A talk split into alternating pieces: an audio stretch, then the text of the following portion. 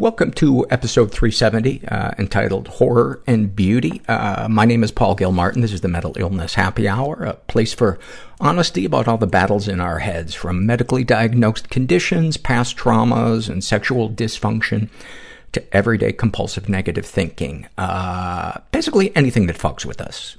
This show is not meant to be a substitute for professional mental counseling. I'm not a therapist. Uh, I'm not a mental health professional. This isn't a, this isn't a clinic. This ain't no doctor's office. It's more like a waiting room that doesn't suck. The website for this show is mentalpod.com. Uh, uh, for those of you uh, who are new listeners, uh, I know we were just uh, featured, um, and I think still being featured on the front page of Apple Podcasts uh, welcome. Grab a seat. what the fuck am I doing? Uh, this show is part interview, part listener confession, uh, via the surveys, uh, listeners fill out anonymously, uh, on our website. And, uh, the episode that you're going to hear uh, this week is with two friends of mine from my support group. Um, regular listeners know that three weeks ago, um, at this roughly this exact same time, um, I was at my support group with these, uh, these friends of mine, and it's our weekly group, and there was a shooting outside of our group. And I had to come record the podcast about 45 minutes after that happened.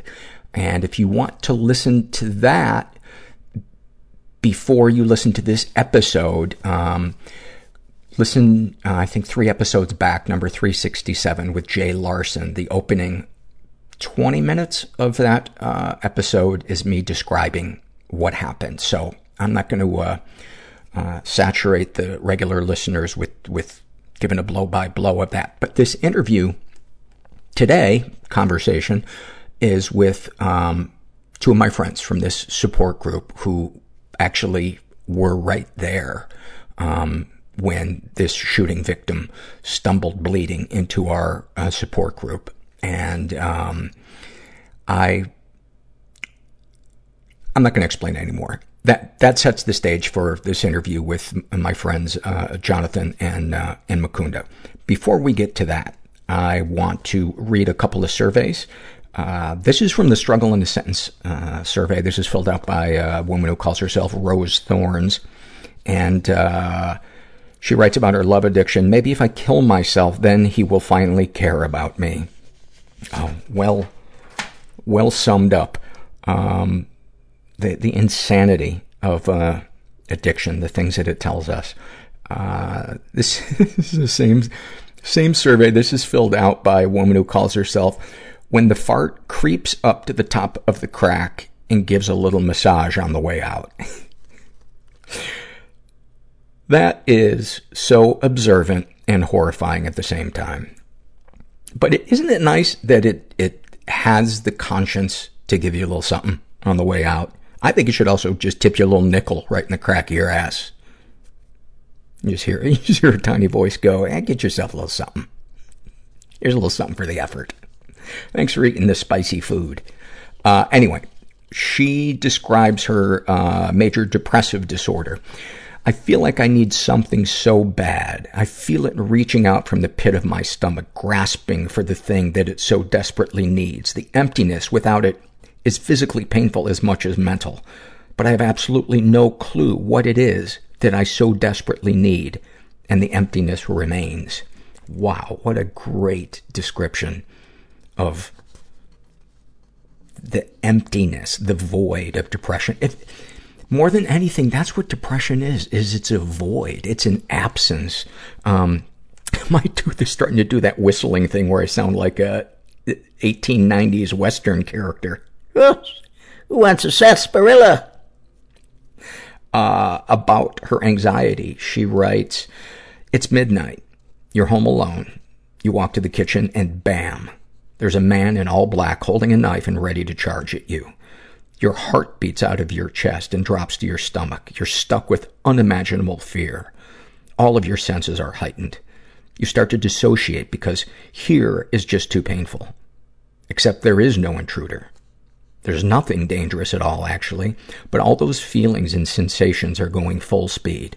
No reason, no apparent trigger, just debilitating flight or fight responses at random, uncalled for times. Oh my God. That is so descriptive. Thank you for that. About dissociation, she writes, everything is so unfamiliar. Unfamiliar. I look at my face in the mirror, look down and touch my hands. I've never seen them before. Watching the movements of my hands confuses me because how can my body be functioning when I am no longer inside of it? Thank you for that. This is a same survey filled out by a guy who calls himself Chronic Pain. About his sex addiction, he writes, I think about masturbating every day until I can finally do it, wherever, whenever. When it's done, I don't know what to focus on for the rest of the day. About his anger issues. In my head, I fucking hate everyone, even those on the footpath I drive past on the street. I think about killing people every day. Um, thank you for sharing that. I, I hope, I hope you're, oh, he does, uh, uh, see a therapist, it says here. Um, keep it up, man. Keep it up. This, this, this stuff, trauma and mental challenges and stuff like that, it, it, it takes a long, concerted effort to begin to make progress, um, with some of these things. Uh, this is filled out by Patrick, who is a trans man, and uh, he writes about his PTSD. My brain is like a radio trying to listen to my life, but it keeps getting interference from when you threaten to beat me. It's on a loop, fading in and out, sometimes so strong I can't make out which signal is which. It all blends together, becoming a haze of people saying hello and hearing, I'll beat you. People saying, I love you, and it becoming, I love you so much, I'll beat this out of you. You are in every word, every sound. A smashing plate, a car pulling into the driveway. It mixes into a mess of words and beats and sounds that I can't shut off. So loud that I have to close my eyes and cover my ears to try to get through life. It doesn't help. The best I can hope for is the days when it fades to static and I feel nothing. Wow. Thank you for that. Um, and then about uh, experiencing gender dysphoria, he writes, It's like waking up with a spider crawling on your face, but the spider is boobs. Thank you for that. Thank you. Oh my God. You guys just have a way of, I mean, it's why I started this survey was, uh, in my correspondence with listeners, I began to realize that, that sometimes you guys can put an issue into a sentence that says as much as a one hour conversation with somebody does. Um, we've just got a couple more of these and then we'll get to the interview. Uh, this is filled out by Jen and she writes about her depression. Something is missing, but I don't know or care what it is. That one, I was just like, oh my God, yes. Yes.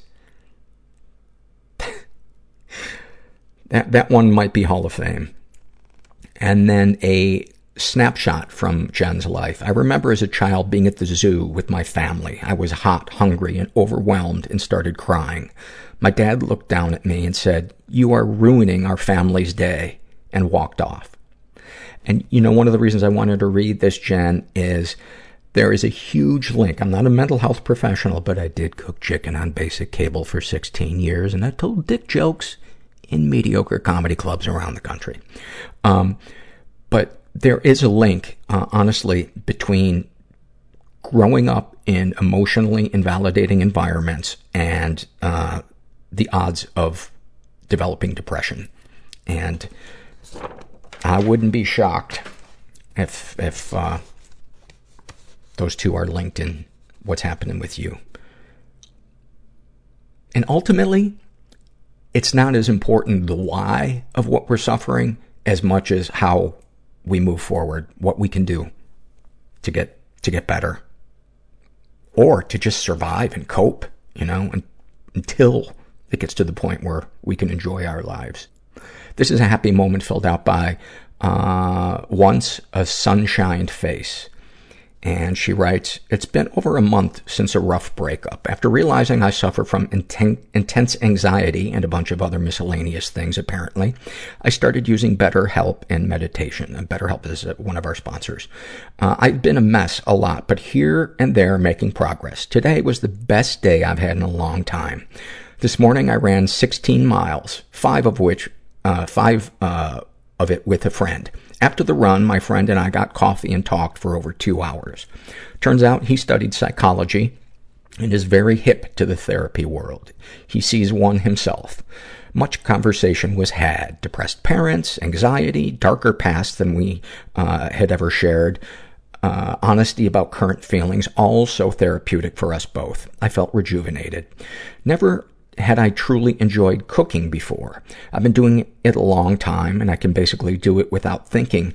But, but this next time I cooked, I was being mindful without trying. Just as soon as I realized I was being mindful, I began worrying about an uncomfortable conversation I need to have soon with a loved one. Practice makes progress, I guess. Now my roommate and I are watching Wonder Woman and eating pizza together, whereas I normally hide out. All in all, it's been a good day. P.S. Whenever I fill out the surveys, I type them in your voice. Also, BetterHelp has been really awesome.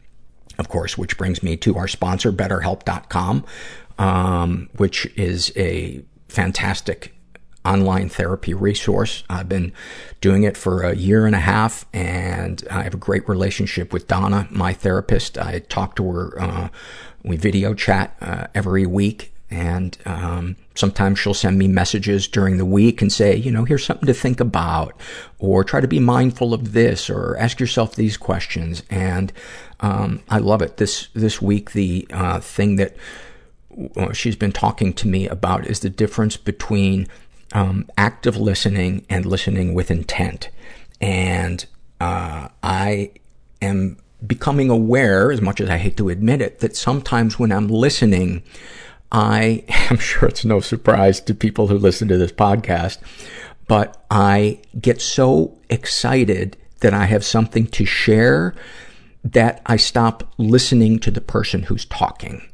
And that is not the same as active listening, which is just listening with a clear mind and being present for everything that the person is saying. So that's, that's my new project that I'm, that I'm working on.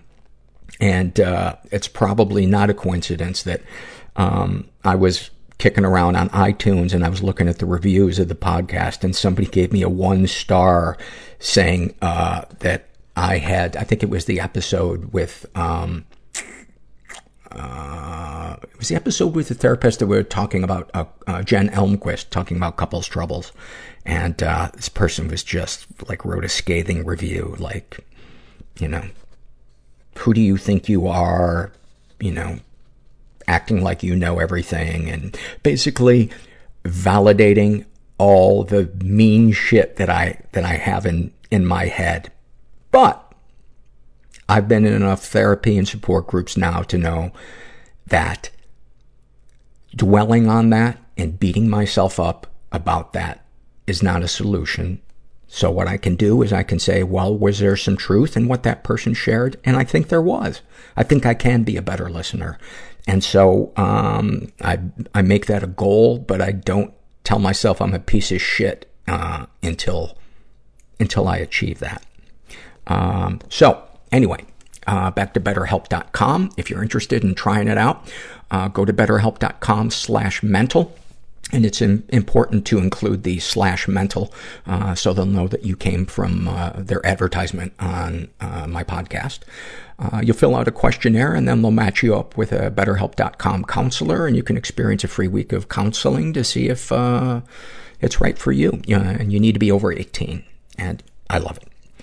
All right two more quick surveys. This one is uh, struggle in a sentence filled out by a guy who calls himself Wayfaring Taurus. And a snapshot from his life. He writes, getting off the couch for the first time in two days to get another bottle of bourbon.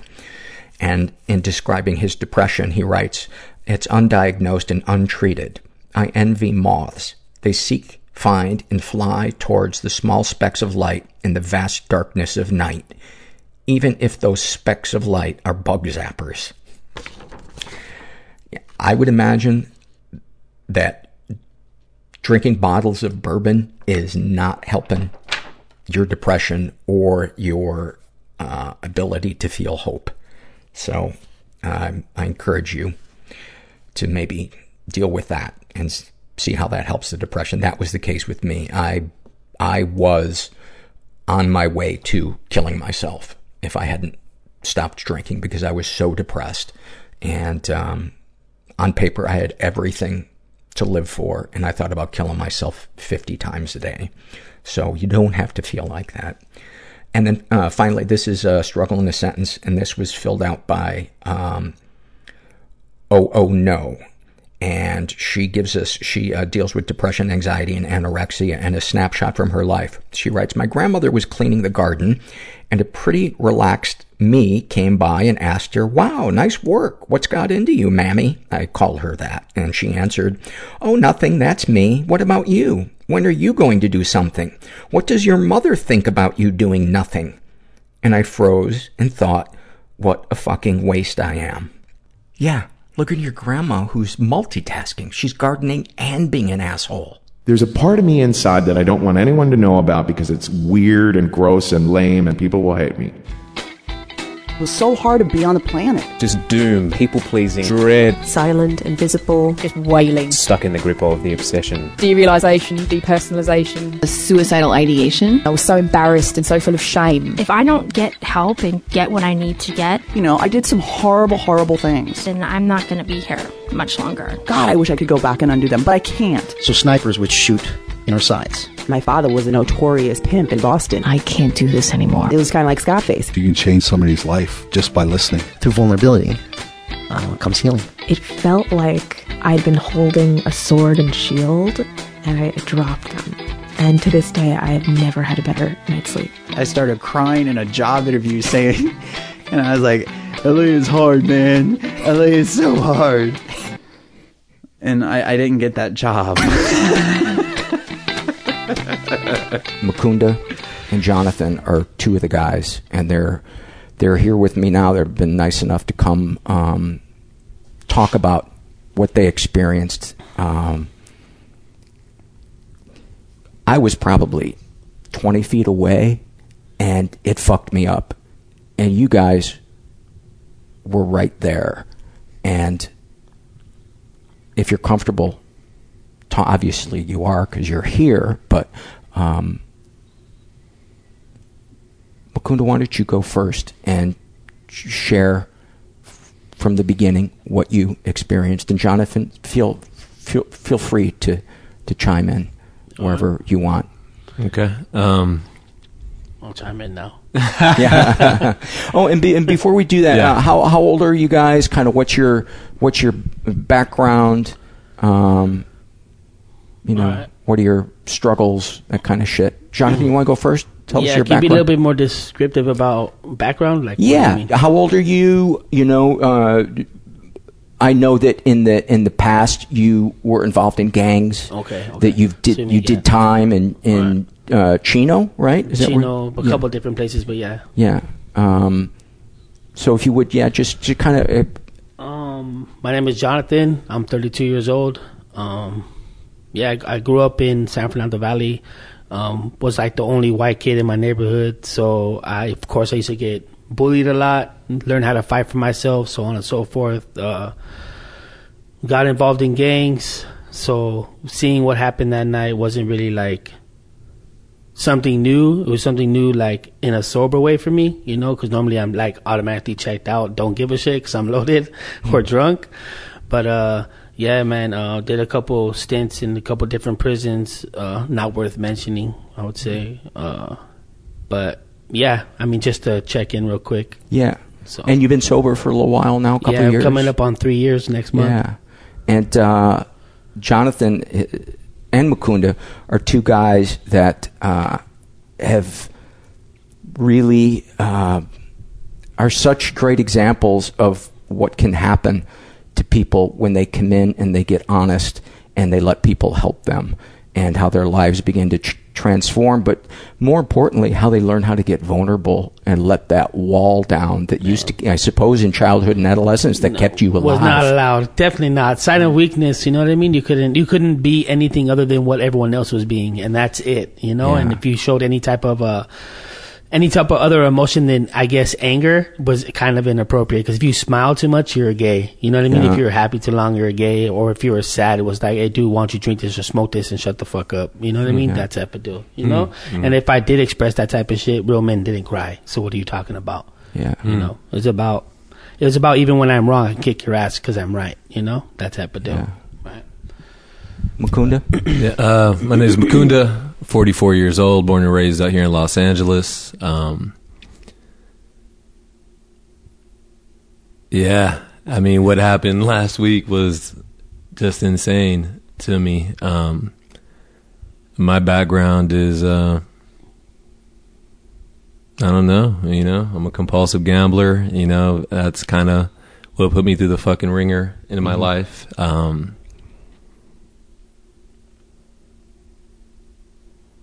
but yeah, what happened last week? Just to go to that, um, you know, we heard shots, right? You know, yeah, we heard shots. Didn't know if it was a car at first. I, I think we know? all wanted to say it was a car. right? Yeah, the first one, you know. Then there was a second one about three seconds later, but then after that, it was pop, pop, pop, pop, and you know, we we all got up. I looked. I just happened to be sitting right by the door, and And there's one door in Yeah. and out of this very small place where support group meetings are held pretty Yeah. much around the clock. I mean, not Mhm. after midnight, but yeah. Yeah. Dedicated safe space for support group Yeah. meetings. Yeah. And we Yeah. meet there every Thursday night at 7:30. Yeah, yeah, total place is a total blessing.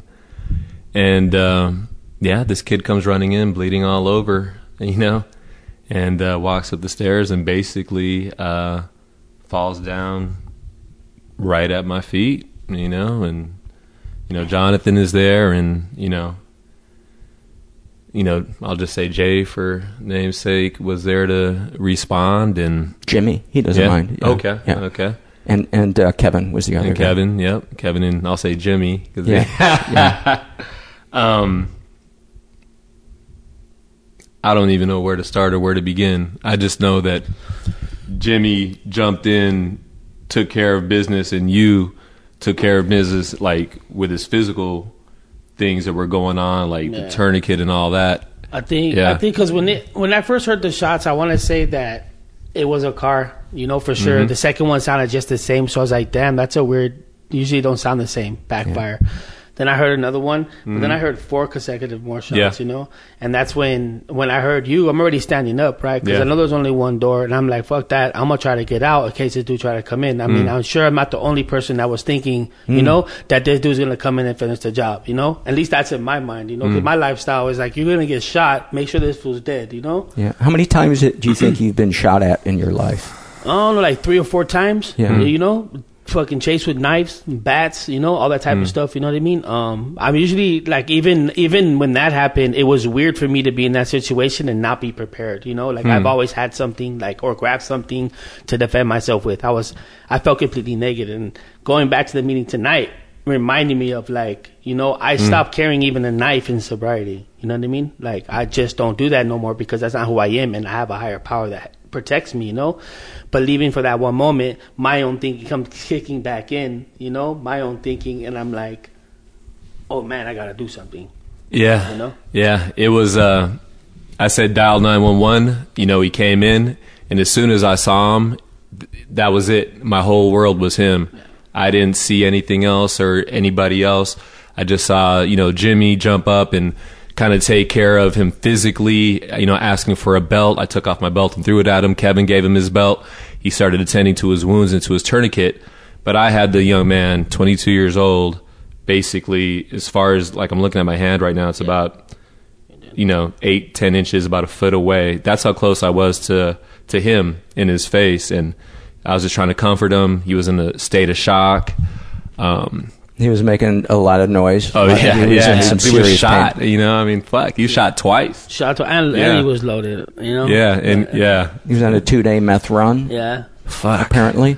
Yeah. But I remember seeing Mukunda saying, "Oh shit, it's happening right here," and I seen him and when he he come running in, and like I kind of want to see like this dude, like because I'm already trying to sidestep uh, coming in, and but I remember his like hand, like almost it felt like it like fell into your his face fell into your hand. Yeah, he did. You know what I mean? Like yeah, you caught it, like- I yeah. got you. You know? what I Yeah, it just was came like to- is- is- yeah, yeah. And then and I think in that moment for me it was slow mo, and it was like, do I help him or do I go? You Mm. know what I mean? And I remember just putting my hands on his leg and like trying to hold the blood in, you know.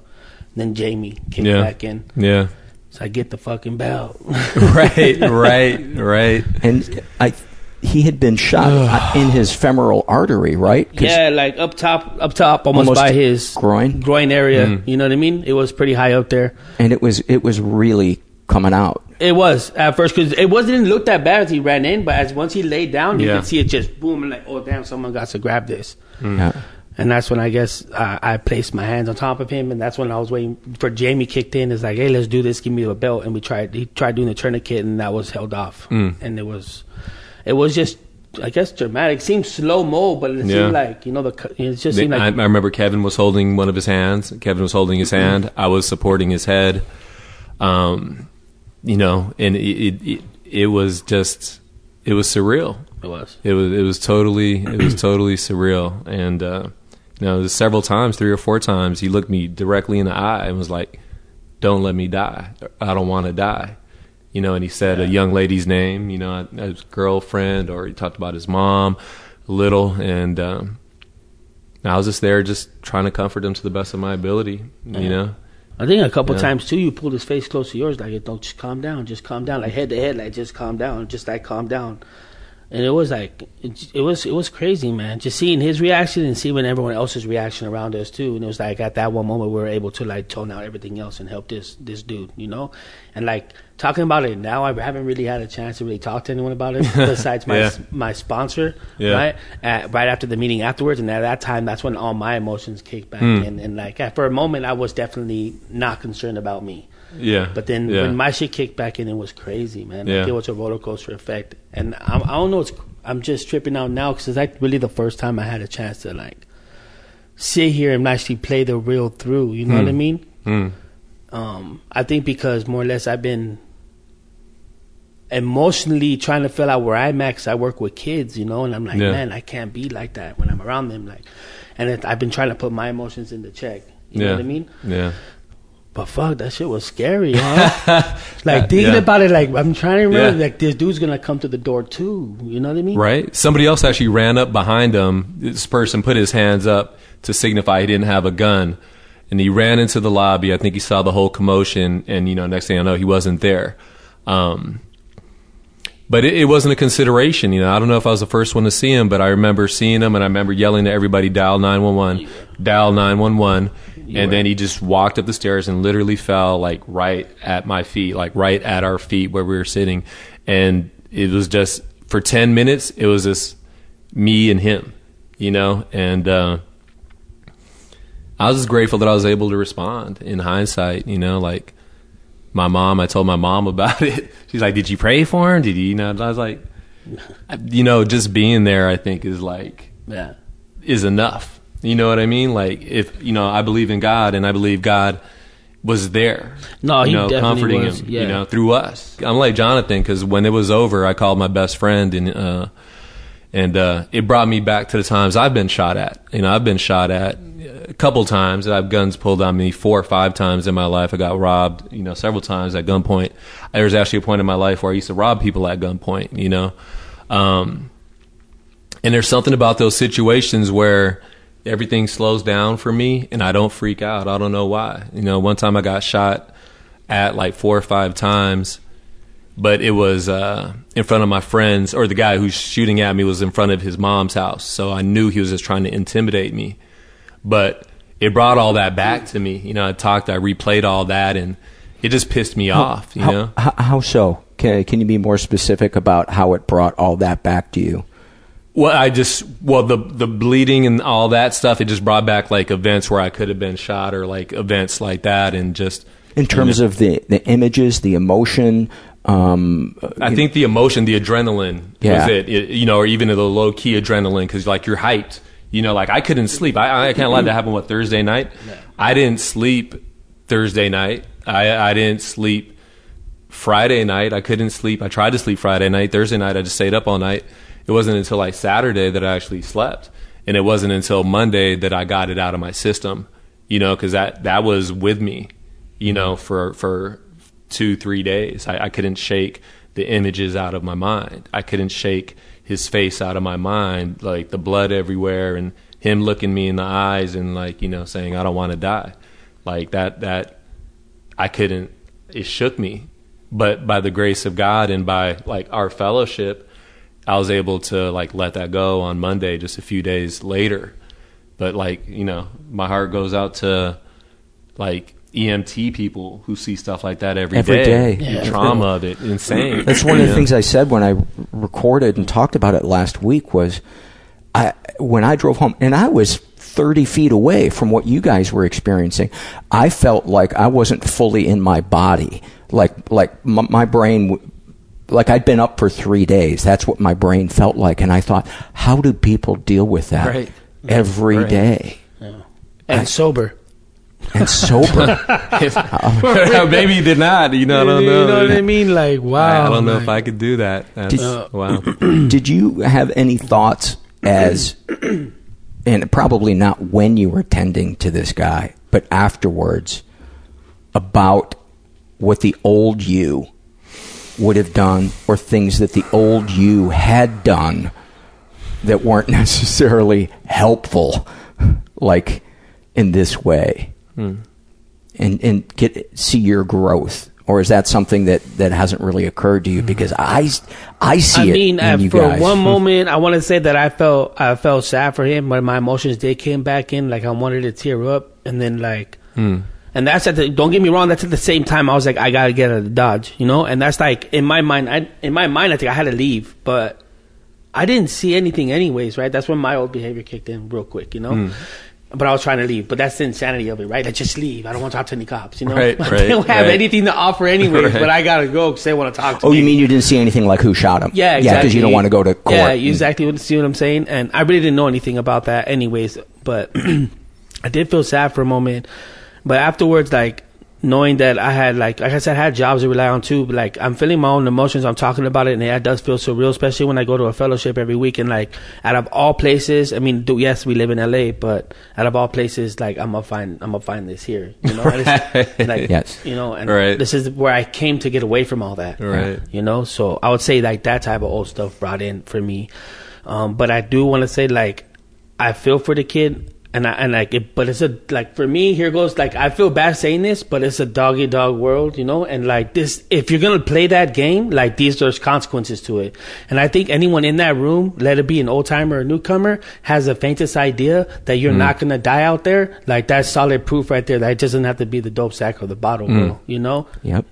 So, um, for me, it's like we all we all make these choices, and we and it is what it is, you know. And yeah, I feel bad for him, you know. I mm. feel bad for him, but that's the way. That's the life you're choosing to live. That's why I left, you know. Like I'm mm. done. I'm a two striker. I'm not trying to catch my third, you mm. know. Yeah. I'm not. I got sober, and like I'm not only did I get sober on my sober date. That's the last day I was in jail. So I say every time I catch my cake, like. Or catch my cake. You'll take it. Like I'll get you the term, right? we gotta we, we gotta explain that to the listener No, I- I- all right. ex- explain the two terms that you that you mixed up uh, like catch my cake and take my cake. Yeah and catching a case Oh, and catching a case. yeah for that's how that's what i, I thought you were mixing up because yeah, the- no, I say, well, catch a cake because now I'm catching cakes instead of catching cases. You know, I'm a cake dealer now, not a dope dealer. Right. You know what I mean? Uh, but one of the things in Southern California, in Southern California, one of the traditions is when you have an anniversary of your sobriety, um, you're you're presented, your friends uh, uh, present you with a cake, and people sing "Happy Birthday," and it's a big and it's a big deal. Um, we call that taking a cake. Um, and the other phrase it, it, among people who've been in prison a lot About to is catch a case, fool. catch a case when you've been arrested. Break out. You never, people never say I got arrested or I got caught. They say I caught a case. and so you said, yeah, I caught a cake, which was fucking fantastic. um, but yeah, man. So like. I'm fighting for my freedom as much as I'm fighting for my sobriety is what I'm trying to say. You know what I mean? And Yeah. like they they coincide for me. You know what I mean? They really do. Like I remember like- you picking me up. death. Yeah, exactly. Like you helped save my life. You know what I mean? And so, and really, you helped save that guy's life too. Wow. Hmm. You know what I mean? Like you brought me there. You're the reason why. You know what I mean? Like I was just a product of finding finding out what you found. But I would never got that if your higher power didn't work from you, you know, or mine, whatever the case may be. You know? But you helped in that. That's so funny because I was thinking how useless I was in that moment that I was just standing there kind of stunned and not not terrified because there was 30 people between me and the doorway. So just logistically, I knew I'm good. that guy's not bring, bringing in three clips. Right, right, You know, right, I'm right. good. That sounded like a handgun. I'm Yeah. okay. Yeah. But I, I don't know about the guy in front of me, but you know, fuck it. I joked with uh, with uh, one of our friends. I, I said, you know, I immediately looked for you because I needed a shield. I bet you I know who that was. I'm grabbing old timers first, put them up front. they lived a good life. I'm trying to get there. But I think one of the things oh shit. that that we do, and I don't think it's necessarily just addicts or alcoholics, but we look for the most negative, beat yourself up way of looking at things. Yeah. Um, Real talk. And after this thing happened, was there anything that you said to yourself, thought to yourself? Um, did you just kind of brush it out of your mind? Were you able to to say, you know, I did I did what I could? And by the way, the guy, uh, uh, from what we understand, survived. Okay. Um, Okay. but Good. absolutely because Good. you guys had your fucking fingers in the guy's wounds that were uh, gushing Yeah. gushing blood i looked up there at one point and jonathan you had blood you had a short sleeve shirt and you had blood uh, above your elbow Yeah. completely covering your arm. I said, because it took a second to find the hole. I had to move him, and he was screaming. Yeah, and I had to move him to find out because I seen Yeah. that entry from the pants, but I had to find where it was coming. Jimmy it was had to coming flip from. him a little bit Yeah. too. That was Yeah. the second part because Yeah, once okay. I found the wound, that's when he came with the belt, and that's when we knew where to put it. But that's Okay. when he lifted the leg up, and we tried readjusting it, and at that point, it was done. where do you Yeah. put a tourniquet when somebody's shot in the Ab- groin above it, Above If it, it's there's in not the, much in the groin. Yeah. yeah. Well, I mean, you want to try to get as close as you can to it. You know, I what see. I mean? You want to try to like stop the bleeding. You know, Right. and if it has to be on top, then let it be on top. But I the see. fact is, you need to get it up there. It's always above the wound. You know, Hmm. but if you could tie off the wound itself, then cool. But you got to remember where your blood's coming from. You know, hmm. it's coming from the top top of our body. So Now, see, that's something. I'm from the suburbs. That's not that. That's like not something that I've ever had to really think about. Gotcha. And that's one of the things that struck me when you guys were up there was I was thinking these guys have have experience with this, but in such a different Way. way. For sure. Mm. Friends being shot, you being shot at, or even just thinking, what what am I going to do? You know, we're going we're going into dangerous territory. I might get shot. Mm. What what am I going to do? I've never had to yeah, think Yeah. about that. Yeah, no, I, Man. I g- grew up carrying a gun. You know what I'm saying? You know, like I said, I used to rob folks and if at it wasn't a gun, you know? a screwdriver or something. Yeah, That's so crazy I, I guess I was used to kind of that trauma. I'm, you know, I was used to delivering that trauma to people. You know, not actually shooting people, but seeing that terrified look on people's faces when you put a gun in their face. You know, you put a gun in the face of a couple in Larchmont Village or in Westwood. You know, they never see that shit coming. You know, and like the complete horror and terror that you would see that people realize, like this gun that I'm holding in my hand actually could take your life and to see that in somebody's face like i did that to somebody i com- i caused somebody to have that terror like that you know I, I think i got it out of my system but i'll never quite get those looks of those people. You know what i mean? There's a couple i did that to and there was a, a older woman i did that to and i'll never forget those looks. Yeah, I'll and I'm sure- and, and those sure- shrieks as well. I'll never forget that. And I'm sure they won't.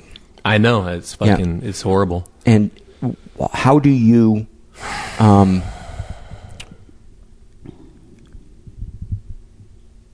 how does that weigh on you? How how how do you find a way to make peace with your past, if at all?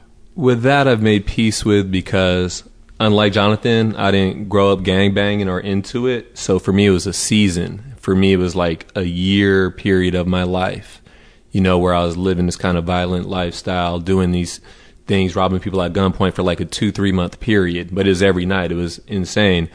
But was this to pay for something for? no, I was 18 or 19. Well, you know what? No, it actually was. I mean, I was like, you know, um, opened up a dope house in South Central, a crack spot. I was selling crack, uh, and we just wanted money, you know. And and there's something about when you have no guidance or direction at that age that you're fucking crazy. You could be reckless, wilding, running the streets, and I was like that since I was 15. But at 18 and 19, it became a a whole new thing with guns and and, and armed robbery, and. Um, you know, I made peace with it because of kind of what happened last Thursday. I've had moments in my life where God has used me. So just like I've been an instrument for delivering terror to people, um, God's used me to be an instrument of, you know, encouraging people. Or just this last summer, I was working with kids in a criminal Mhm. justice system for a little bit. That's right. And I was able to kind of pass that on a little bit as well. So by the grace of God, I never had to pull the trigger. And, you know, there's this one time I got robbed near Beverly Center by some essays.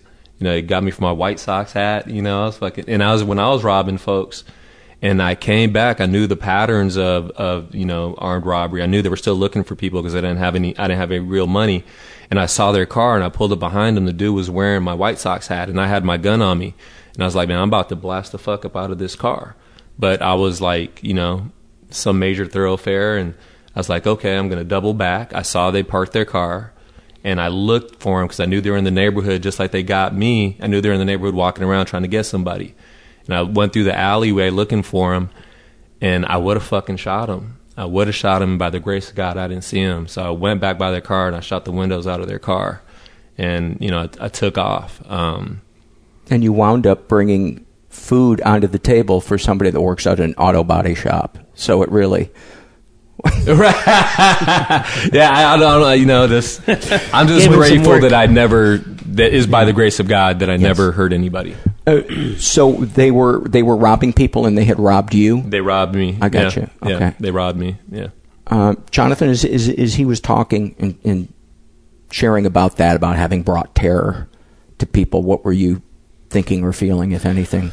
It's just like the look you just gave me when I said that, Jonathan kind of shook his head with, uh, I don't know how to describe it, but like a, a I try not to think about this stuff, you know. Like I talk to like a certain person about it, um, but yeah, man. Like I said, like I when I say like it's a doggy dog world, it's like you know, like I at that like in that mode, like I really believe it, you know, and like I've done things that I feel bad for, and there's some things that I like I didn't feel bad for because like it was what it was, and like it'd rather be me than you, you know, or rather be you than me, um, but like robberies, yeah, that comes with the world. You know what I'm saying? Especially when you're selling dope. You know, you never have a, do- enough dope money. And if you see easy lick, you want to take it. But like, I remember like. Just, I remember having like a tweaker man. He was doing credit card fraud and shit like that. And I remember I just like I didn't even need a gun. I just had a, a, a, like one of those those hot wire things, you know, that you check radio cords with, you know, and you see if it's working. The light turns on in the back. Just put it to his neck. Like, dude, get the fuck in the car. About to stab my homeboy because he wouldn't drive fast enough. And like I know the fear that I put into people, you know, and like, and I it, it drove me for a very long time. There was a man in the rooms, um, Brian, right? Mhm. And he told me the respect that I was looking for when I first got sober was going to send me back to prison. And Mm. that dude hit it straight on the head. Like he couldn't have said it any better, you know. Um, So when you say that the, the fear was was driving you, um, meaning your actions were driven by fear.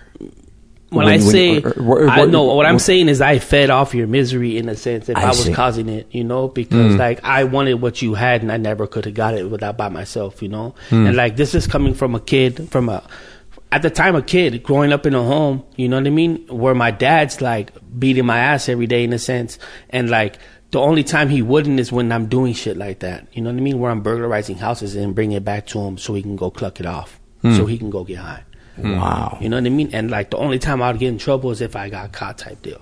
Hmm. You know? Wow. Yeah. I didn't know that about you. Well, it's just like because like look, like I feel like I'm glorifying some of my behavior, and then it be, makes me become a victim. Also, like I'm a victim, but I'm not a victim No. because of that, and not only because of 18, but I make my own choices now. You know what I mm-hmm. mean? And like at one point in my life, this is the only way I knew how to live. Yeah. And that for a long time, I blamed God. I said, "Why are you gonna? Bl- why are you gonna? Why are you gonna consequent me for making me the person that I am?" You know, and for a long time, I had a resentment because it told me straight up. It said, "This is the only uh, defense against uh, a first pickup or use is a spiritual one, man." And I remember having a deep sense of "fuck, I'm screwed."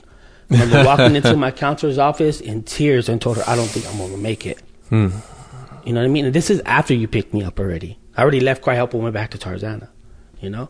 Those are rehabs that he's, Oh, he's talking sorry. about. Yeah, no, that's all right. um, I didn't think I was gonna make it, and like the only way I knew how was by doing the way that I was doing. And the, the crazy part, the insanity part of it, is convincing me that I was still making it, doing the shit that I was doing, and I wasn't making shit. Hmm. You know what I mean? Like where I'm at right now, I'm grateful for. Like I'm where I'm at right now. I was able to help someone else because the Right. old me being in that position would have walked out the front door and stepped over him. Real shit. I'm Mhm. getting. I'm out of here. Mhm. You know what I mean? But where I'm at today, like I'm able to be present enough to help another person. You guys Yeah. taught me that's what it's, you're supposed to do, and like Yeah. you guys get that, that that doing esteemable acts helps build self esteem, and like Yeah. I feel good about these things, you know. And it's not just about that one instance; it's about all the other lives that Mhm. I've affected due to the people in the rooms that affected mine. You know what I mean? And I think that's where the bigger picture is because I don't think that dude would have even had that opportunity if it, no one in that room had affected Jamie, had affected Yeah. you, or Yeah. affected me, or affected Kevin. No, the old me would have walked away. The old me would have been right? looking for the shooter. The old me would have been ducking, and the old me would have got the fuck out of there and let Right. everybody else deal with that shit. That ain't none of my business. You know, it's none of my business.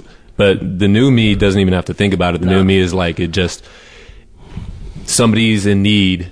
Mm-hmm. w- w- Then that's How it. can I help? How- that that's it. I'm just going to do whatever I can to help. You know. And to me, one of the things that that speaks to is the power of addiction. That it can, because to me, these are the authentic. This is the authentic Mukunda, and this is the authentic Jonathan. But without tools to cope with our environment or our emotions, we give into addiction. We give in to anger, fear, whatever. No, yeah, we And it- want something to mask it up. Sure. Yeah, we I want still give in the anger. I still Yeah. have fucking rage Yeah, for sure. outbursts. Yeah. and, and also not understanding that we're powerless over. Yeah. And uh, sometimes it even have to, have to do with anything I feel. Like I could feel a certain way, and I'm allowed to feel that way as long as I just don't act out because of the way that I'm feeling. It's like the biggest tool that I have. Like, yeah, you feel like you feel like the way you do, but you don't got to be an asshole to everybody else. You know what I mean? I've remembered so Still many, working on that part. so many times. I, I remember you sitting in the back row, Jonathan, early on in your sobriety, and you talking about how fucking angry you were and how f- scared you were that this wasn't going to work out, this new way of life, and you guys better not be fucking lying to me. Jonathan just made the sign too. of the cross. and Man, and we saw you grow, man. We saw Yep. you start to let your walls down and uh, go. Uh, you, you you went back to school, right? yeah. And you were terrified that you weren't going to be able to. Oh no! I remember calling. Uh, I'm saying everyone's name now, putting all you guys on blast. Terry, right? Yeah. I remember crying in the school parking lot with my now my fiance at the time it was my girlfriend, um, saying I don't think I was gonna make it. I was so scared to walk through those doors. Hmm. You know, and like for this fucked up, man, but low key for so long, like I was waiting for shit to hit the fan. Like things were going too good for me in the program. Like the way you guys were telling me to do it, and I, even though I'd kick my feet, I'll do it, and it always worked out. But since the and the good things kept happening, and the price and the fear for me kept getting like, man, something. God, this is bound to happen. You remember those shares? Like shit's gonna hit the fan. Things Yep. are going too well. And we would laugh. and we would all laugh. You know what I mean? But like, Uh, nothing's happened. Like Hmm. I'm, like they said, like just stay present, man. Stay in the solution, and you'll be all right. And that's and that's what I I think I've been doing, man. Like that's what's. I remember Jamie too said you helped save this guy's life tonight, and I turned around and I told him not to be like cliche, but I told him I said, don't we save guys' lives every night? Like Hmm. in the rooms, you know what I mean? Like we really do, though. You know what I'm saying? And like. uh, I, I'm just glad that I have actual actual evidence now, not just coming in as a newcomer, but actual evidence now. Like this thing does work. Like Hmm. because remember when you come in, you're like, ah, I don't know. like like I'm telling you, you repeated my shares. Like I really didn't know, but I have actual evidence now to show me Hmm. when I get direction, to show me like what happens when I take direction. Hmm. Like this is what happens when you take direction. You know what I mean? Yeah. And So- so I wouldn't turn it in for a world. Knock on wood, you know, because it's scary. Who knows what might happen tomorrow? But as long as I don't pick up. Amen. So after this happened, um, what have, have you experienced just in terms of emotions or your thinking or, you know, uh, kind of the PTSD ish stuff? Um, I know it's hard to know what's what. What's you having a shitty day or being angry well, or, or whatever? I, I I know that like the trauma of it, I got out of my system in like four days. I got it out like on Monday, and is by the grace of being able to share it at different fellowship meetings. Um, but yeah, PTSD is a real thing. You know, and it may, from what I understand about it, it, it- may come back. It may never fully be Yeah. be gone. I, I could be wrong, but um, yeah. But I got that sense, you know what I mean? Because there was something that, like I said, I couldn't sleep. And that, his face and his shock and all that blood and him looking at me in the eye and say, don't let me die. And him saying, mom, you know, he said mom like three or four times. Um, and just literally face to face with him for like about 10 minutes Yeah. before, you know, the ambulance got him and seeing, you know, but he, you know, he actually, it worked. Like, what you did, what Jimmy did, what um, By the what way, Kevin we, did. And by the way, we, You we know? interchange Jimmy and Jamie. Yeah. We- he kind of gets Yeah. called both names. But. Um, it worked after a couple minutes of him freaking the fuck out. He got shot, you know, and, and in shock. Like, he was calming down, you know, Yeah. like our presence there actually worked, you know. Um, somebody said that, like, a lot of people, when they get shot, if nobody's around, they go into shock and bleed out because they're freaking the fuck out. And we were able to calm him down enough to, you know, he's 22 years old, and it made me think later on that night that I have a daughter who's 22 years old, you know, about the same age, you know, like fucking, you know, I feel like a kid myself, but the fact is I'm not a kid, you know what I mean? Well, I mean, maybe I am, I don't know, age is so relative, but, Yeah. you know, like it opened my eyes, like, fuck, I got a 22 year old, you know? And, um, yeah. I, I don't know, you know, it's just, uh, I don't know. My heart goes out to people who see this stuff on a nightly, I can't imagine. basis. I can't you know? imagine. And and Jonathan, how about you? Since since the event, uh, what's been coming up for you? Anything that you haven't talked about or, or shared here? I just like the the most emotions that I think like because of this self help or self support group that we Mhm. have. I mean, just being able to rely on people. I think like once I left the meeting, I, I called my my sponsor. My roommate took me to a meeting. My sponsor met me up. You know what I mean? And we chopped it up. I think because he was there right when all the emotions were coming back, and I knew that I had to talk to someone, knowing that I was going to be gone for a long weekend, right? Because of work. Um, helped me out a lot. Mm. Um, the next morning, it was waking up to go to work. Though I remember getting into a little argument with my fiance, you know, uh, and I was like, "Yeah, I knew that. I know I'm being an asshole. I'm just being a grouch, but I know it's because of what happened that night. You know what I mean? Like yeah. for real. Like okay, like I want to be like, don't you know just what happened? Like give me my give me my space. Yeah. But I gotta remember I'm in real life. you know what I mean? I, and I can be that way, but the results of me being that way all the time are not good. But I want to say like Loki wholeheartedly, like I feel grateful to be alive. Amen. Grateful to be Yeah. like a part of what what we did to be able to be a part of, you know, and like grateful for people like Polly, man. Like I seriously believe like Mm. if you didn't probably take me, I probably wouldn't have been there. Hmm. You know what I mean?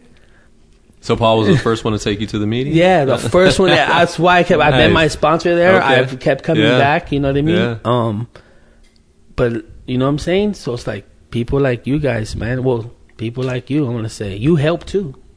I really believe that, man. Yeah. I don't think No, this no was only about it. just me. You No. know. No. I mean, I could take all the credit, but No. that don't sit well for me. You know. Well, I'm just, I'm happy that just eventually it, you were able to make it about me. And I- I'll say one thing too. I give more credit to people that it could be there for people in, in real life. You know, when when it's like you're inconveniencing inconveniencing yourself to be there for somebody this was just a situation that happened in front of me where I had to react and respond to it. You know, I wish, you know, and I'm not, I could be there for people and I have been, but I give a lot more respect to people that go out of their way to Yeah. go get people to call on people to check on people. You know what I mean? I think that's a way bigger a form of basis. giving. Yeah, You than what I just mean? being in a situation where you end up being of service. But to go out and look to be of service, you know, like you do and like other people do in this world, like those are like the real, in my mind, like, you know, where it's at, you know? Because if you could hear my mom right now, she'd probably be saying, "You saved my son too." Hmm. Real shit. You know, you never Hmm. met my mom, but I'm sure she will tell you that. Yeah. Hmm. That she told Patrick. You know. Wow. Hmm. Yeah. So, I mean, like you saved me from a life sentence or death out there, man. Like there's no hint about I'm gonna go to prison for life. Like, Hmm. I'm eternally grateful. You know. I'm grateful for you guys. You're a and thank you- motherfucking miracle. so are you, man. Shit. Like that's what this whole room has, Oh, man. Amen. Thank you guys for, for coming and uh, sharing about that and uh, and being my friends. Thank you, brother. What? Thanks, Love you Paul. guys. Friends. Huh? What's that? so grateful to have those guys in my uh, in my life. Uh, before I take it out with some more uh, surveys, and by the way, for those of you that are new to the podcast, generally uh, the, the surveys can get pretty pretty dark, and I usually um, move those uh, towards the end of the uh, of the show. So. Um, you know, I know sometimes people get triggered and there people will write and say, you know, you should put trigger warning. You know, my entire podcast, you know, could technically have a trigger warning on it. So uh, the best I can do is try to have the really heavy stuff towards the end. But for a lot of people, that's the, that's the stuff that they, um, find the most compelling or even comforting. Uh, there's a lot of us that find comfort in, um, hearing things that are dark or heavy because I, I think it reminds us that we're not the only ones that are, you know, struggling. Um, before I get to those, I just want to remind you guys there's a couple of different ways to support the podcast uh, if you feel so inclined. Um, you can do it financially by making a one-time donation through PayPal. The link is on our website. Um, or you can become a monthly donor through Patreon, which is you can do for as little as a dollar a month. And um, sky's the limit. You could donate five million a month. I want you to seriously consider that, please, each of you. Um, and that is the backbone that this podcast uh, depends upon. And we need monthly donors. Uh, advertisers kind of come and go, um, and the bedrock is the is the monthly donors. Uh, and if you subscribe through Patreon, I can uh, sometimes give uh, you know bonus content or silly stuff from my life. I'll post it there. Sometimes I have raffles for events and stuff like that, and give stuff away. So, and I'd like to say stuff one more time. Fucking idiot. Um, yeah, so all those links are on the uh, on the website. You can also help us help us by going to iTunes, giving us a good rating, writing something nice, or spreading the word about the podcast through social media. Um, and you can buy a T-shirt or a coffee mug and find all that shit at the website. Um, we got some really good T-shirts. Okay. This is a struggle in a sentence filled out by Slug Boy, who is gender fluid, and they write about their love addiction. Adore me, worship me, but no, I will never love you back. You're just the Lyft driver between here and the real thing. But I might as well bleed your heart dry, like mine, in the process. Uh, about codependency, um, or dating a codependent, uh, specifically. For the love of God, stop touching me. Leave me alone. Let me sit on the opposite end of the couch. Stop staring at me. Stop hovering over me in the mirror. Give me one day, one hour, one minute to myself before I claw my skin off and feed it to you. But why don't you just leave him? Oh, well, that would just be mean. Thank you for that. Oh, the insanity of codependence. This is a really touching um, email that I got from somebody, and I'm a bit confused by it, so I wanted to get your guys' take on it. It's, it, I'll just read it to you. Um, oddly enough, it starts off, it says, thank you. Thank you. It's my pleasure. Excuse my instruction into your private life without your prior permission.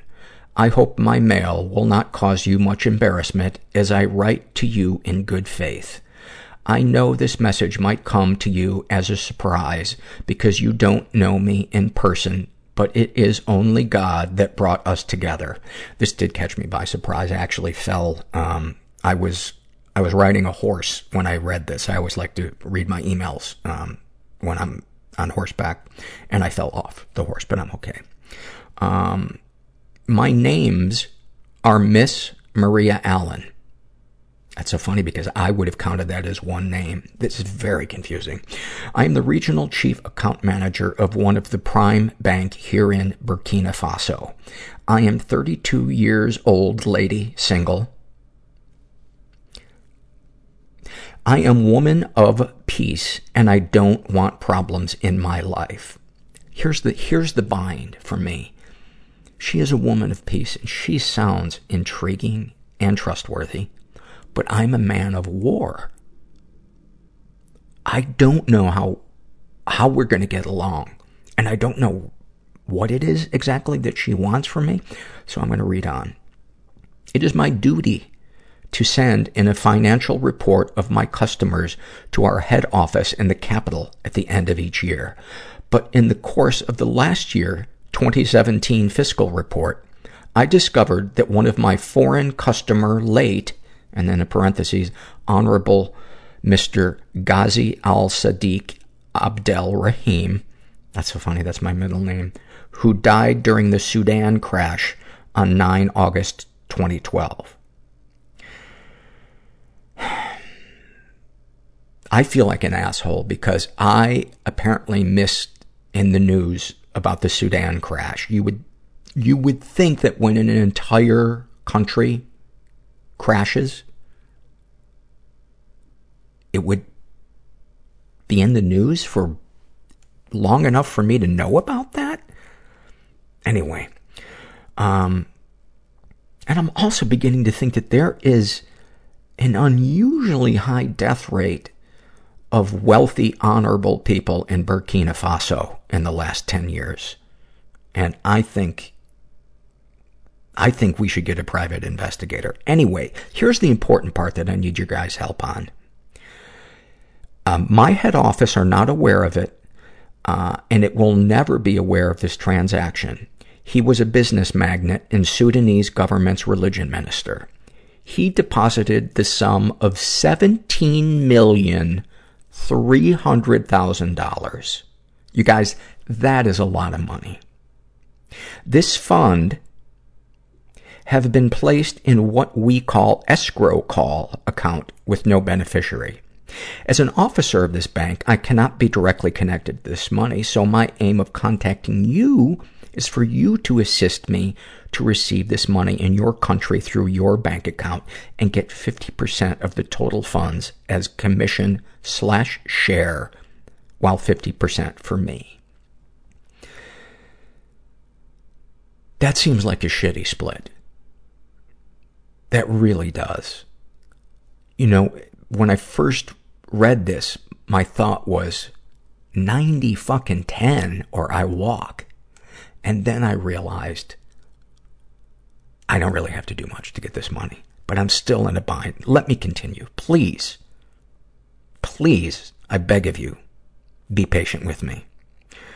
Since you are from another country outside Burkina Faso, this, I don't know if you guys know this, but there are other countries inside Burkina Faso.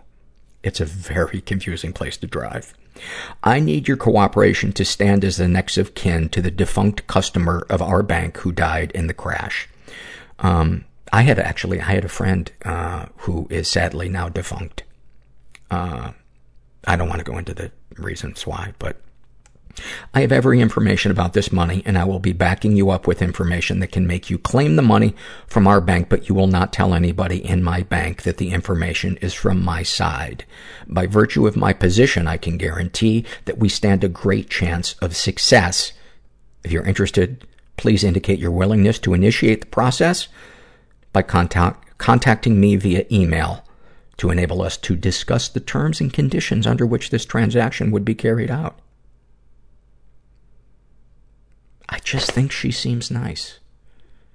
And she used formal names. There's a lot of misters and misses and people in high positions of authority. And it just, something about this just feels right. So I actually don't need your help. I've figured it. I've talked, I've, I've walked myself through it. And, um, hopefully by this time next month, I will have about $8 million in the bank and uh, won't be doing this podcast. So good luck to all of you. This is a struggle in a sentence filled out by Tom, and he writes about his depression. Talking myself into doing things every day because the worst case scenario, I die, in any situation is also the best case scenario. That's one of the awesome things uh, about, probably the only awesome thing about being suicidal. Uh, when I was suicidal, I didn't mind turbulence on airplanes. That that's about the only bonus about his anxiety. Even mundane, everyday situations feel like you're performing with a band at Car- Carnegie Hall in front of thousands of people, and everyone got the sheet music except for you. Thank you for that. Um, Diana Ross, oh, I didn't know she's a listener, describes her depression like my whole body is sinking into the bed and every thought is way too bright. That one might be Hall of Fame. That is fantastic. Thank you for that. Uh, major depressive overachiever describes her love addiction. Looking at almost every man I come into contact with and thinking of how you could take care of them. You're what they've been missing their entire lives. Uh, this is from the babysitter survey, and this was filled out by a woman who calls herself uh, Beardy. And she writes, um, I think I was helping a friend babysit. Uh, some boys showed up. Uh, my friend and I are female. I remember the little boy was laying on his bed and we were all taking turns abusing him, pulling down his pants, touching him. I can't remember what else. Um, and then to the question, of, uh, did you tell anyone? Did you think it was normal? Do you believe it had any effect on you? Um, no, I didn't uh, tell anyone. I was very aware it was wrong, but I was frozen because of my own issues. I just watched, fascinated. Um, remembering these things, what feelings come up? Sadness, regret, and shame. Do you feel any damage was done? Uh, I'm not sure, but I wish not. Maybe the child doesn't remember, but how horrible. Um, if you are a parent, has your experience or experiences influenced how you view your children being babysat? I do not trust babysitters. Um, and she is, um, obviously it happened when she was, uh, you know, uh, a teenager. And, uh, she's, she's now, uh, in her forties. And thank you for sharing that. Uh, those of you that are new to the podcast, one of the things that I began to notice a lot, uh, reading, people's surveys, especially the shame and secrets survey, which I'm about to read one of in a, in a second. I began to notice that a lot of people had been abused by babysitters as children. And, um, so I created that survey, the babysitter survey. This is the Shame and Secrets survey, and this is filled out by a guy who calls himself Flapping in the Wind. He is straight, in his 30s, raised in a pretty dysfunctional environment. He's never been sexually abused. He's not sure if he was physically or emotionally abused. And he writes, I think my mother crossed a few lines raising me. She was not shy about bringing strange men home and fucking them. Once I caught her getting banged on the living, room couch. I was about 10 at the time. That is a form of sexual abuse. Uh,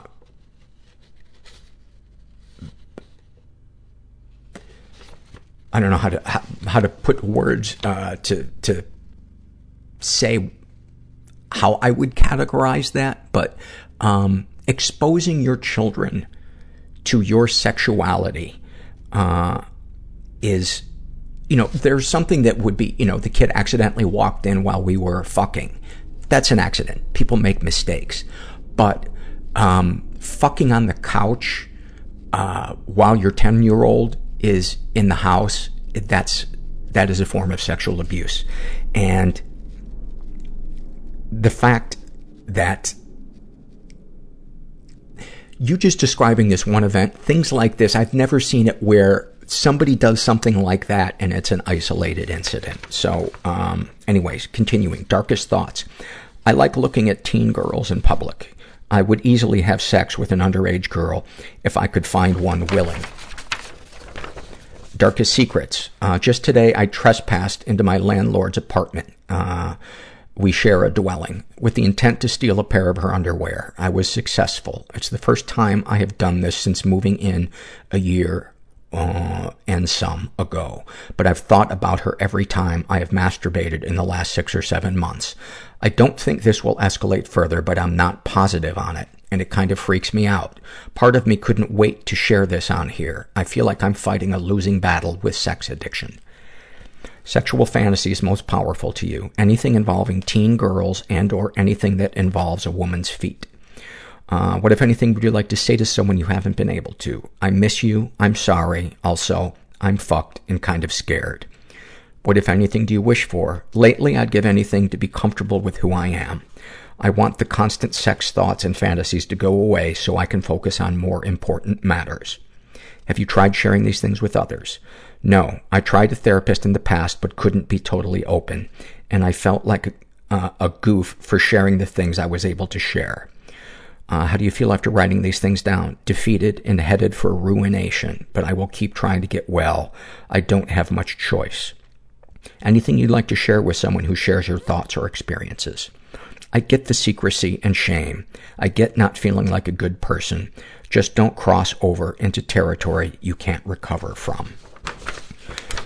Thank you for sharing that. Um, and I really, really urge you to give uh, therapy another shot and to um, look into a support group for sex addiction because this is serious. It it it might escalate and um, it could really um, fuck up a lot of people's lives.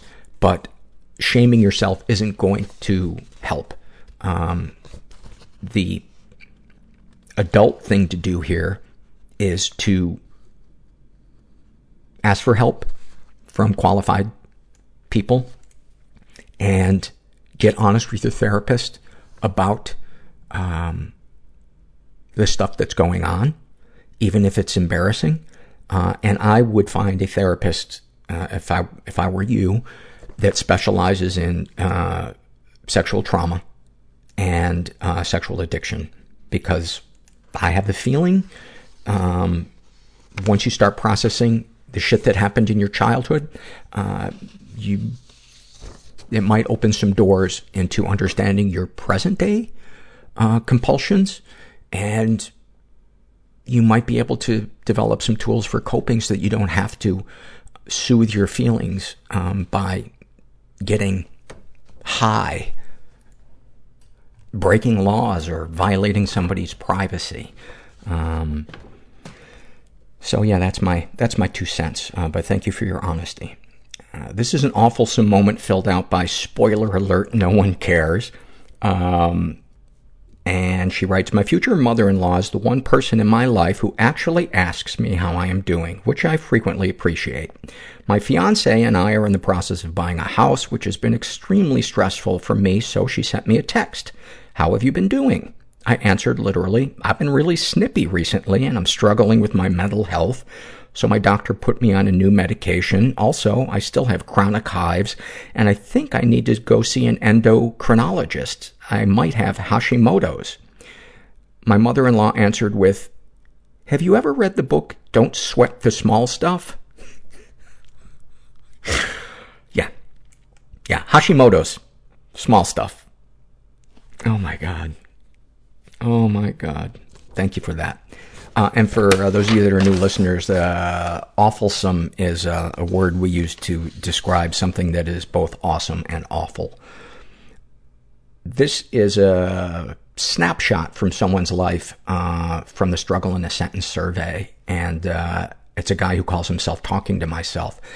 And he writes, uh, my beautiful girlfriend of four years, and I have been living together for two years, and things have been great for most of our relationship. Uh, but something isn't right with the woman I love. She is dis- distant, uncompassionate, and easily angered. Uh, may be resentful of the status of stay-home mom. I know that she struggles with her first pregnancy and did everything on her own, including work. And over the years, I've assumed many of the roles she once had.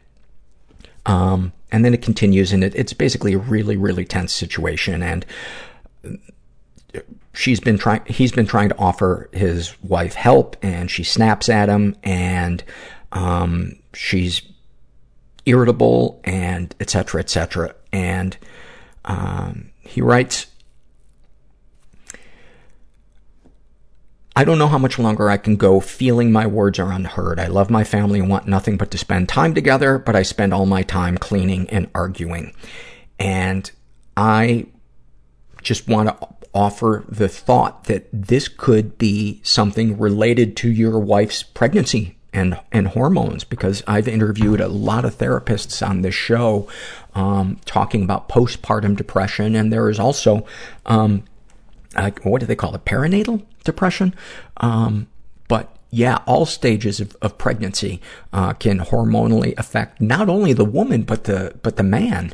And um, I, my recommendation would be uh, really encourage her to go talk to her OBGYN to start with, and then maybe a psychiatrist, or maybe you guys go to joint counseling together to talk about this. But I would not try to do this on your own. And my hunch is if your wife is really irritable, it might be a real struggle to get her to uh, see that she's changed. Because one of the fucked up things about mental illness is sometimes we're the last ones to see that we have become, you know, a load uh, to be around.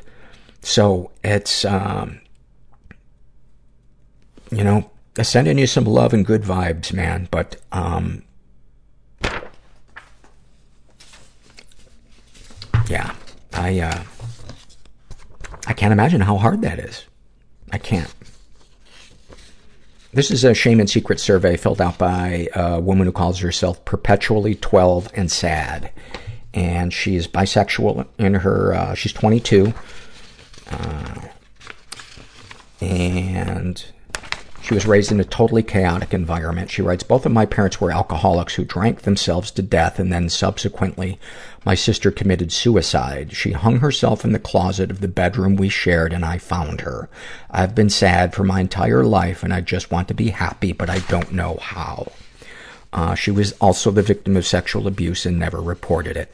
Uh, she writes, uh, per my, uh, aunt, my dad molested me as a child though thankfully I have no recollection of it. I remember always feeling scared of him and never wanting to be around him, though, which makes me feel like she's telling the truth. He also had prior arrests related to child sexual abuse that I've only just found out about as I've gotten older. Um, she's been obviously emotionally abu- abused. My parents were very emotionally abusive. They were both alcoholics, and they were essentially two adult babies trying to raise three kids. They fought constantly, tried to kill each other in front of us multiple times, used all of us against each other, and I think the worst thing I can recall is when my mom found out that she was dying, she found out she had alcoholic cirrhosis and not much longer to live. She came home one night, drunk as fuck, climbed into bed with me and started to ask me where I wanted to live after she died. Fuck. I was just a kid. The mere thought of her dying made me burst into tears, and I just kept saying, What? I don't want to live anywhere but with you. And she just kept yelling at me that I didn't have a choice, and I had to pick someone to live with. And then she leaned in and said, I'm dying, but you can't tell anybody. I mean it. Anybody. And so I didn't. And she died. I don't think it would have mattered if I told anyway. This is one of the heaviest surveys I've, I've read. Um, Any positive experiences with the abusers? I have lots of positive memories of both of my parents, which makes everything really hard. I hate them so much, but I also miss them a lot, and I find myself f- feeling very empty about how things ended with both of them. I never got any closure, I guess. Darkest thoughts. I think about killing myself in many different ways. I daydream about it, and it relaxes me. I often turn to these I- uh, ideations in times of high anxiety because picturing myself dead makes me feel so good and calm and safe. I've been fantasizing about dying since I was seven years old. Darkest secrets. I've been cheating on my significant other of eight years with one of our mutual friends. It started a few years ago and I can't stop. I'm scared to walk away from either of them because I'm afraid of being alone. I feel like the worst person on the planet.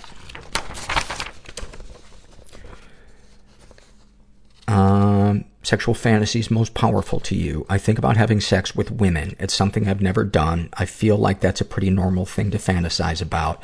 I think about pegging sometimes too. I think that would be exhilarating.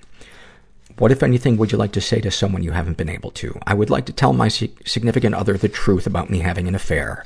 I wish I could, but there are so many other lives involved that I can't. If it were just me and a stranger, I know I would do it in a heartbeat, but it's me and our friend, a friend we've shared since we were 14. Our lives have been intertwined for so long. I've been lying to so many people for so long. I don't know how to come back from this or how I'll ever make it right. What, if anything, do you wish for? I wish to be happy and fulfilled by myself. I want to love myself so much that I am all I need. Have you shared these things with others? My wishes? Uh, yeah. I've talked about it a lot with friends and family, and they seem to think I'm very capable of being happy alone, but I don't think they realize how toxic my brain is and how much I absolutely hate being alone with my, myself. How do you feel after writing these things down? I'm not sure. Is there anything you'd like to share with someone who shares your thoughts or experiences?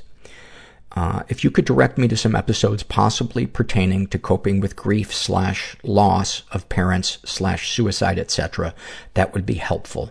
I feel alone a lot of the time. It's been really hard being in this state of wanting to die but not wanting to die because I've experienced the pain of losing someone to suicide and I don't want to do that to my family again. But then there's also a part of me that doesn't give a fuck anymore. I feel lost and scared and doomed. I saw a therapist for the first time yesterday and took some surveys and filled out some paperwork. And she was so alarmed with my scores, she started calling different outpatient facilities to see if they would take my insurance. And it scared me so badly. I've never talked to anyone like that before. I didn't know what to expect, but she seemed so disturbed after only talking to me for 20 minutes. She actually asked me, how are you still here? And I wanted to say, I ask myself that question every day, but I didn't. I went to school. I had a 4.0 the whole time. Graduated. Got a great job at a hospital. I make pretty decent money. I have a house and a dog and a boyfriend that looks like a Calvin Klein model. Everything sounds really good on paper, but I'm miserable. I can't enjoy anything good that I have. Thank you so, so much for pouring your soul out into this survey, and I'm so, so sorry for all of the fucking trauma that you have had to experience. And my God, who wouldn't? Who wouldn't feel the way that you did, the way you do after all that you have been through? And, um, I, you know, as I was reading it, I was thinking to myself, my God, this woman is a fucking survivor that, that she, that she is still functioning and you clearly have uh, an ability to compartmentalize painful things in your life and get up and go to work. But that stuff is like, uh, you know, it's like rust. It, it begins to spread. And I think you're feeling that. And the fact that you reached out to see a therapist is fantastic. And I really, really encourage you, um, to do that. And if you don't feel comfortable with this therapist, find another one and keep looking until you find one that you feel safe with and then share everything with that therapist and it can save your life. It did with, with me. Um, I compartmentalized all of the shit that happened to me in my life. Um, And it was killing me. And I'm so glad that I finally asked for help. And that's not unique to me. Um, I know hundreds of people who've had terrible, terrible upbringings and live in a constant state of not wanting to be alive. And they eventually find the type of help that works for them and they get better, be it a support group or um, therapy or um, seeing a psychiatrist, what you know, whatever it is. But it's a lot of trial and error and being patient with yourself. And I guess that's what I want to say more than anything is be kind to yourself because this is going to sound cheesy as fuck, but that little girl that had such a fucked up childhood is still inside you and it is scared. And I think it relates to the fear of intimacy and the, and the, uh, the cheating. I think it's all tied together of uh, who would trust after what you've been through? Who would want to experience letting someone get close, really close, after what you've been experienced, after what you, you went through in your childhood? Um, but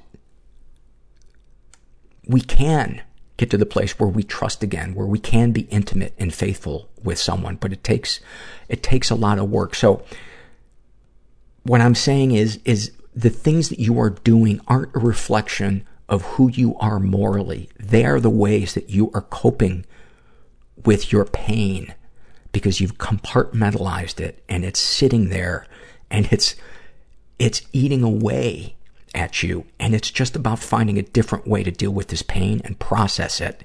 And you can get to a place where you will feel self-love and you will be okay being alone by yourself. And I, I know that because I have experienced it. And I'm not bullshitting you. Sending you some love.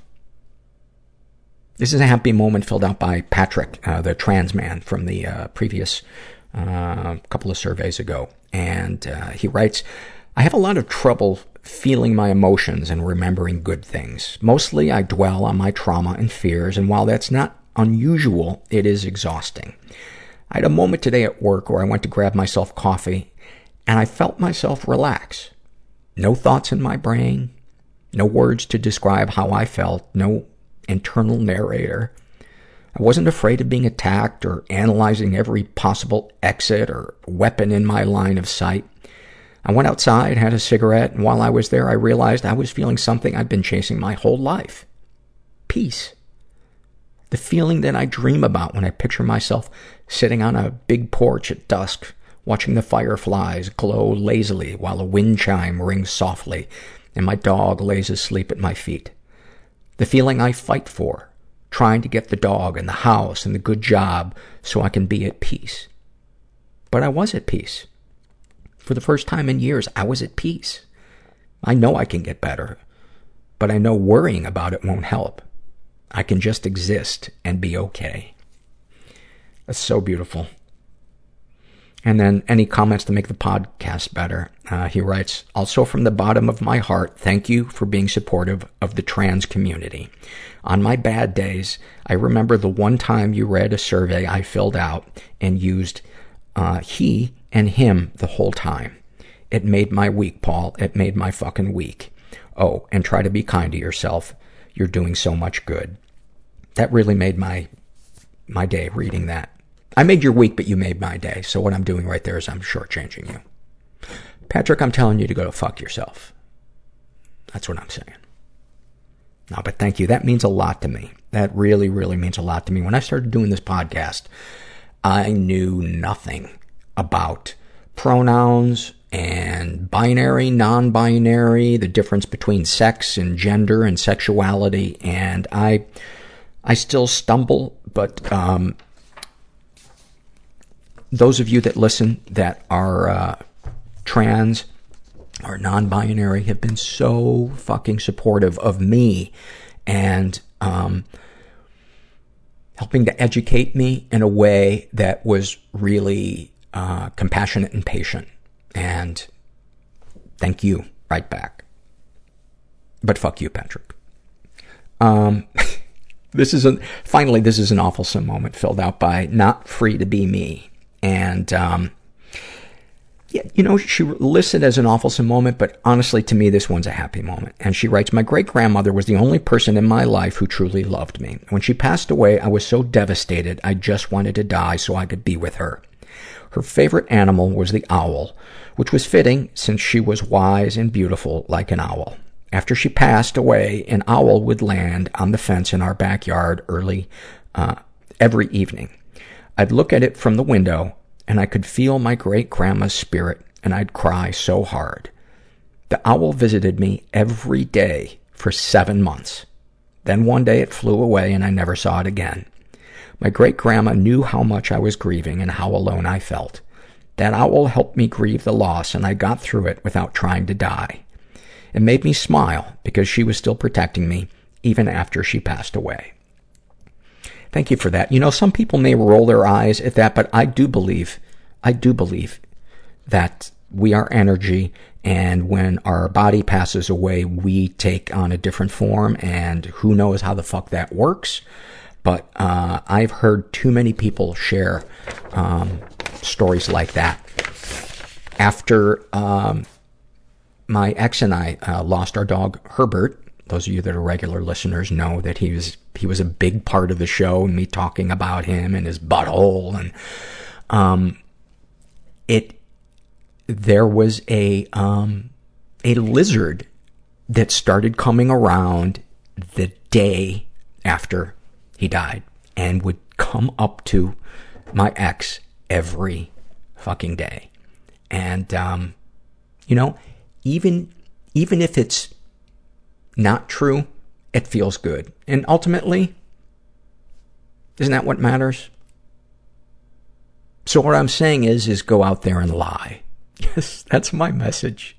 Be the biggest liars you can, and maybe you'll be befriended by a lizard.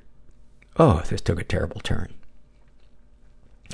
Thank you guys. Um, I am, I'm so grateful for the contributions of uh, those of you that take the surveys and that send in the emails and um, say nice things. You know, there'll be a day sometimes when I'm just, I'm having a, a day where I'm in my head and I'm just thinking I'm a piece of shit. And then I'll get an email from somebody that, you know, mentions that the podcast helped them in some tiny way. And, um, and it reminds me that I am not my mistakes. Um, and, and that's a nice feeling. So I hope, I hope you heard something, uh, in this episode that resonated with you. And if you're out there and you're thinking about asking for help, but you're afraid, I encourage you to take that, that leap of faith. Um, it's never as scary as our brain paints it. Um, just remember, you're not alone. And thanks for listening. Everybody I know is bizarrely beautifully Everybody I know is bizarrely beautifully fucked up in some weird way. Bizarrely beautifully fucked up in some weird way.